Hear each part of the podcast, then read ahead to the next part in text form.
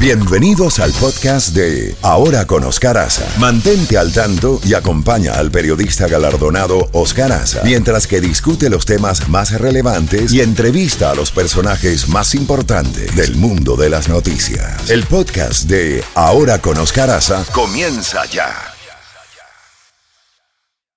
92.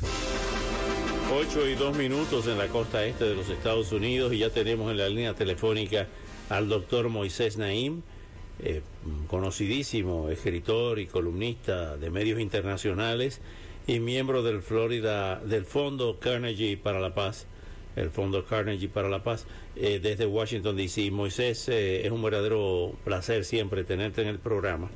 Tengo entendido que acabas de regresar de Israel.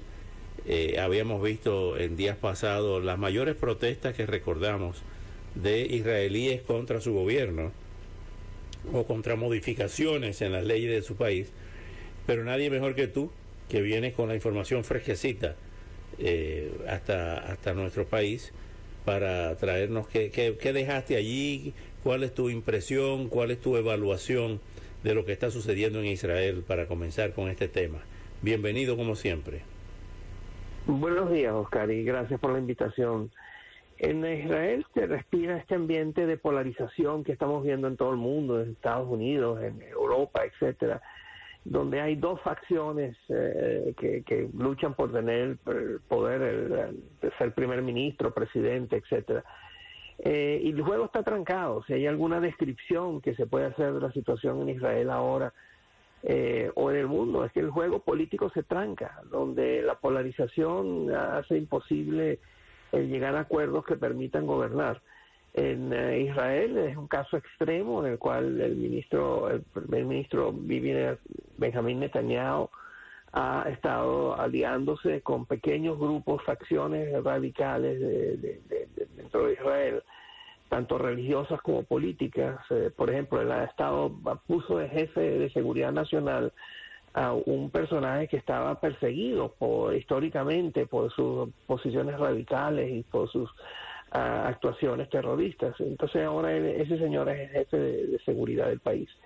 Eh, y mientras tanto los grupos religiosos eh, también están teniendo mucha ascendencia, a pesar que son minoritariamente, son grupos minoritarios en todos los casos, los de la extrema radical, la extrema derecha radical y también los grupos religiosos, sin embargo son los que cuentan para formar una coalición, una alianza que permita tener el control de la, tanto del Parlamento como de los organismos públicos. Eh, pero no, no logran hacer mucho con ese control, puesto que, claro que tienen el control del, del, poder central, pero no logran legislar, no logran gobernar. Y eso lo estamos viendo en muchas otras partes. Y la sensación de la oposición a esto es una, desde mucha frustración, eh, mucha tristeza de ver eh, como un país que era una democracia importante, probada y, moderna, se está convirtiendo, se está pareciendo cada vez más a esas eh, autocracias disfrazadas de democracia que vemos en todo el mundo. ¿A qué tú atribuyes utilizando un término, robándole un término médico a la situación actual, a esta pandemia eh, ideológica y política que está viviendo el mundo. Ah, ¿Cómo se explica tales niveles de polarización, como tú muy bien has dicho, en, en, el mundo entero en el día de hoy? Malos gobiernos, baja de, bajo desempeño de los gobiernos, e insatisfacción de la gente con gobiernos que no dan lo que prometen y no hacen lo que la gente necesita el, mundo está necesitando cada vez más resultados, este, y resultados nada abstractos, sino que, que, no falle la electricidad, que el transporte colectivo funcione, que haya agua, que haya seguridad ciudadana, cosas muy fundamentales que se han estado perdiendo. Eh, y sobre todo el tema de la libertad, ¿no? el tema de la, democracia atacada. Entonces, por un lado hay expectativas eh, no satisfechas, y por otro lado hay eh, una frustración creciente. Eh, y, y, todo, y todo eso termina con lo que se llama la antipolítica, la idea de que nada en la política funciona, nadie en la política merece confianza, nadie merece el poder para gobernar.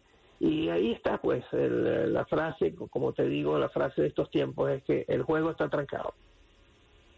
Cada vez que eso ha ocurrido en la historia de la humanidad, vienen los autócratas, los hombres providenciales, que con una varita mágica prometen resolver todos esos problemas. Recordamos la Alemania de la, eh, cuando quiebra la República de Weimar y viene Adolfo Hitler, el caso de Italia con el fascismo eh, y otros momentos históricos, el caso de los bolcheviques eh, ante la depauperación de, de, la, de, la, de los zares, de Nicolás y Alejandra. Se pudiera repetir eso y pudiéramos ir a, el problema que hay en estos tiempos hay armas atómicas de por medio. Pudiéramos ir a un, holocausto como está amenazando Medvedev eh, en Rusia. Nuevamente ha surgido el tema refiriéndonos a la guerra a la invasión de Rusia a Ucrania de la amenaza nuclear Nadie lo sabe, este, el propio Putin, yo no creo que esté, que sepa qué es lo que va a pasar. Eh, él tuvo una reunión con Xi Jinping, el líder chino, donde aparentemente en esa reunión privada que después se filtró, eh, Xi Jinping le dijo este, muy claramente a Putin que no, que no debía haber la utilización, el uso, que no había ni siquiera que mencionar el uso de armas nucleares en una guerra.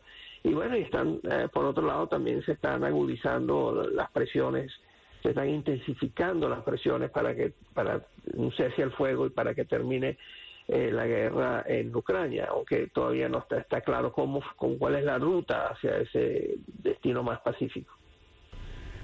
Ha habido un golpe de Estado en Níger y me ha llamado la atención, Moisés, no sé si a ti, eh, la importancia que ha recobrado, por lo menos en el, o que ha cobrado eh, en el mundo noticioso eh, África. Estamos viendo lo que ha sucedido en Níger, estamos hablando de un país muy pobre, que supuestamente, supuestamente no, nadie mencionaba en el plano noticioso y ha tomado una, importancia tremenda donde Francia se dice que ha amenazado con utilizar la fuerza en su antigua colonia. Se habla de que se han encontrado una serie de recursos naturales espectaculares, eh, recursos no renovables en Níger.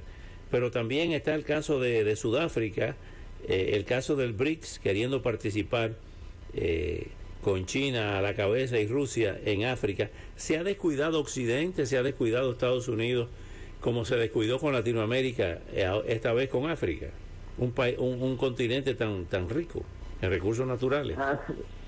Así, es, eh, eh, es una buena descripción la que haces. Ah, Putin acaba de, convocar a los líderes de África a una reunión cumbre eh, para, hacer más fuertes las relaciones de África con, este, Rusia. solo 20, 20, jefes de Estado de, de África participaron en la reunión. La última vez que hubo esta reunión fueron 54, pero estos uh, esta vez no, y esta vez la, petición central, como tú bien dices, tiene que ver con, eh, por un lado, el, Occidente interesado en los recursos minerales y mineros de, de, África, y por otro lado, los africanos pidiendo que le abran, que a Putin que vuelva a reabrir la, la, puerta al comercio, al libre comercio de granos y de fertilizantes, donde Rusia tiene un rol importante y, Putin trancó eh, ese bloqueó la exportación de granos de Ucrania hacia el resto del mundo. Entonces, eh, los ucranianos andan buscando otras rutas para exportar sus granos. Eh, y tanto el, tú mencionaste a Sudáfrica y también el presidente, el dictador de Egipto, eh, le dijeron a Putin que ellos no quieren donaciones de granos, ellos quieren libre comercio de granos, porque Putin había dicho, había ofrecido uh, una pequeña cantidad de dinero en donación a los países más pobres, de dinero no de granos. Eh, y la respuesta es no, este, esta, esta cumbre africana eh, convocada por Putin ha fracasado. Hay otra que está en progreso, otra que va a ocurrir en agosto, eh, donde está participando activamente Arabia Saudita como la, organización, el país que va a convocar esto con el apoyo de las Naciones Unidas. Ya veremos qué resultados da esta nueva cumbre en la que eh, Rusia no ha sido invitada. Moisés, hablando de Estados Unidos, ahora eh, vemos en los titulares de las últimas horas que el, mayor problema que enfrenta para la seguridad nacional de este país es el fentanilo. Eh, ahora lo mezclan con una eh, droga, con un anestésico para caballos, silacina, y está convirtiendo en zombies a las personas en las calles de las principales ciudades de Estados Unidos, comenzando por Filadelfia. Hay una calle en Filadelfia que se ha convertido en la, le llama la calle de los zombies. Eh, este reto del fentanilo qué consecuencias inmediatas eh, con relación a la seguridad de Estados Unidos eh, y al, deterioro de la calidad de vida en este país significa? Oscar, cada vez hay más problemas que no pueden ser resueltos por ningún país, ningún gobierno actuando a solas. Y este del fentanilo eh, es uno. El fentanilo como bien lo describe, se, mezcla con otras sustancias y causa, es una fuente de muertes inmensa. Eh, eso tiene, viene exportado desde China y hace poco el, eh, el, ministro de Relaciones Exteriores de Estados Unidos, el secretario de Estado, eh, estuvo visitando China y por supuesto que ahí se habló de Ucrania y otras cosas, pero un tema importantísimo era cómo debían colaborar Estados Unidos y China para cortar las, ah, el enorme tráfico de fentanilo que sale de China y llega a, Estados Unidos y otras partes y se está convirtiendo en una gente de, muerte inmensa. Pero de nuevo, eso no lo puede resolver Estados Unidos actuando solo, eh, tampoco China, eh, y van a tener que colaborar. Y este es un ejemplo de, de esto, ¿no? Pero ciertamente es una tragedia inenarrable. Moisés, eh, la revancha de los poderosos. Me, llamó mucho la atención el título de este libro eh, y el subtítulo de cómo los autócratas están reinventando la política en el siglo XXI. Brevemente, eh, en inglés lo, titulaste The Revenge of Power, la revancha de los poderosos. ¿Qué, qué quiere decir con eso? La, revancha de los poderosos implica que estuvieron una vez en el poder, luego salieron y al regresar se vienen a vengar. Más o menos, pero lo que tiene que ver es que hay una nueva casta de líderes mundiales que eh, son autócratas pero se hacen pasar por demócratas. Eh, tener el sello de garantía democrática parece es muy codiciado, es una condición que los gobiernos quieren. Ninguno de estos gobiernos les gusta que los llamen dictadores, tiranos, totalitarios, etcétera. Entonces tienen todo tipo de trucos, tácticas, estrategias y métodos para parecer o lucir este, como, como ah, demócratas, pero en el fondo son profundamente autocráticos. Eh, y ahí lo estamos viendo, ¿no? Y ese es un juego y es un, péndulo que va entre el poder y la pérdida del poder. Anteriormente yo había escrito un libro que se llama El fin del poder, que examina cómo eh, la, fragmentación del mundo, la tecnología, la demografía y otras condiciones hacían que el poder político ya no era como antes. Eh, ahora eh, es como una fuerza centrífuga que dispersa el poder. Entonces, en este nuevo libro con, estudio las fuerzas centrípetas que concentran el poder. Y lo estamos viendo, y lo hemos visto en varias partes, pero eso no quiere decir que las fuerzas que diluyen y limitan el uso del poder eh, no hayan desaparecido. En este siglo el poder se ha hecho más fácil de obtener, difícil de usar y fácil de perder. Eh, en esa reinvención, como tú le llamas, de la política en el siglo XXI, que los nuevos factores como el desarrollo tecnológico y la inteligencia artificial tienen alguna participación, son algunas de las variables que están eh, con, eh, coincidiendo con, con, estos cambios de la política en el siglo XXI?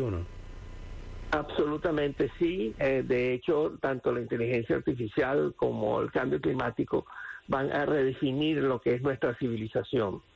Este, este, hasta en estos días estamos viendo los efectos de un país que está realmente, el calor termina siendo el tema central eh, y la inteligencia artificial, eh, donde que, va a traer enormes beneficios, pero como toda nueva tecnología también tiene costos, preocupaciones y amenazas. Eh, es muy peligrosa la, inteligencia artificial, pero también es muy prometedora en cuanto a sus capacidades. Encontrar ese balance va a ser uno de los grandes retos de hacia adelante. y manejar el cambio climático que ya está aquí es fuerte, eh, para el cual claramente el mundo no está preparado, el mundo se había hecho eh, la vista gorda, los que niegan el, cambio climático se aprovecharon para distraer la atención. Pero este aquí que estamos viviendo ya actualmente, el cambio climático y sus consecuencias muchas veces letales, no es algo que va a ocurrir eh, en el futuro, sino que está ocurriendo hoy en día eh, todos lo estamos eh, pagando las consecuencias de eso. Moisés, como siempre, muy agradecido. Tú no, no te imaginas, sé que perfectamente de tu, de tu modestia, pero no te imaginas cómo enriqueces, por lo menos en este caso, la radio de Miami con tu comparecencia, lo cual nos llena de gran satisfacción que entrevistados de tu nivel aporten en español a los medios tan necesitados de personas de talento en estos tiempos tan difíciles eh, que estamos viviendo. Como siempre, un gran abrazo en la distancia y muy agradecido por responder nuestra llamada. Igualmente, Oscar, muchas gracias y hasta pronto. Hasta pronto. 8 y 18 minutos. Qué hombre tan inteligente, Moisés Naim, ¿verdad?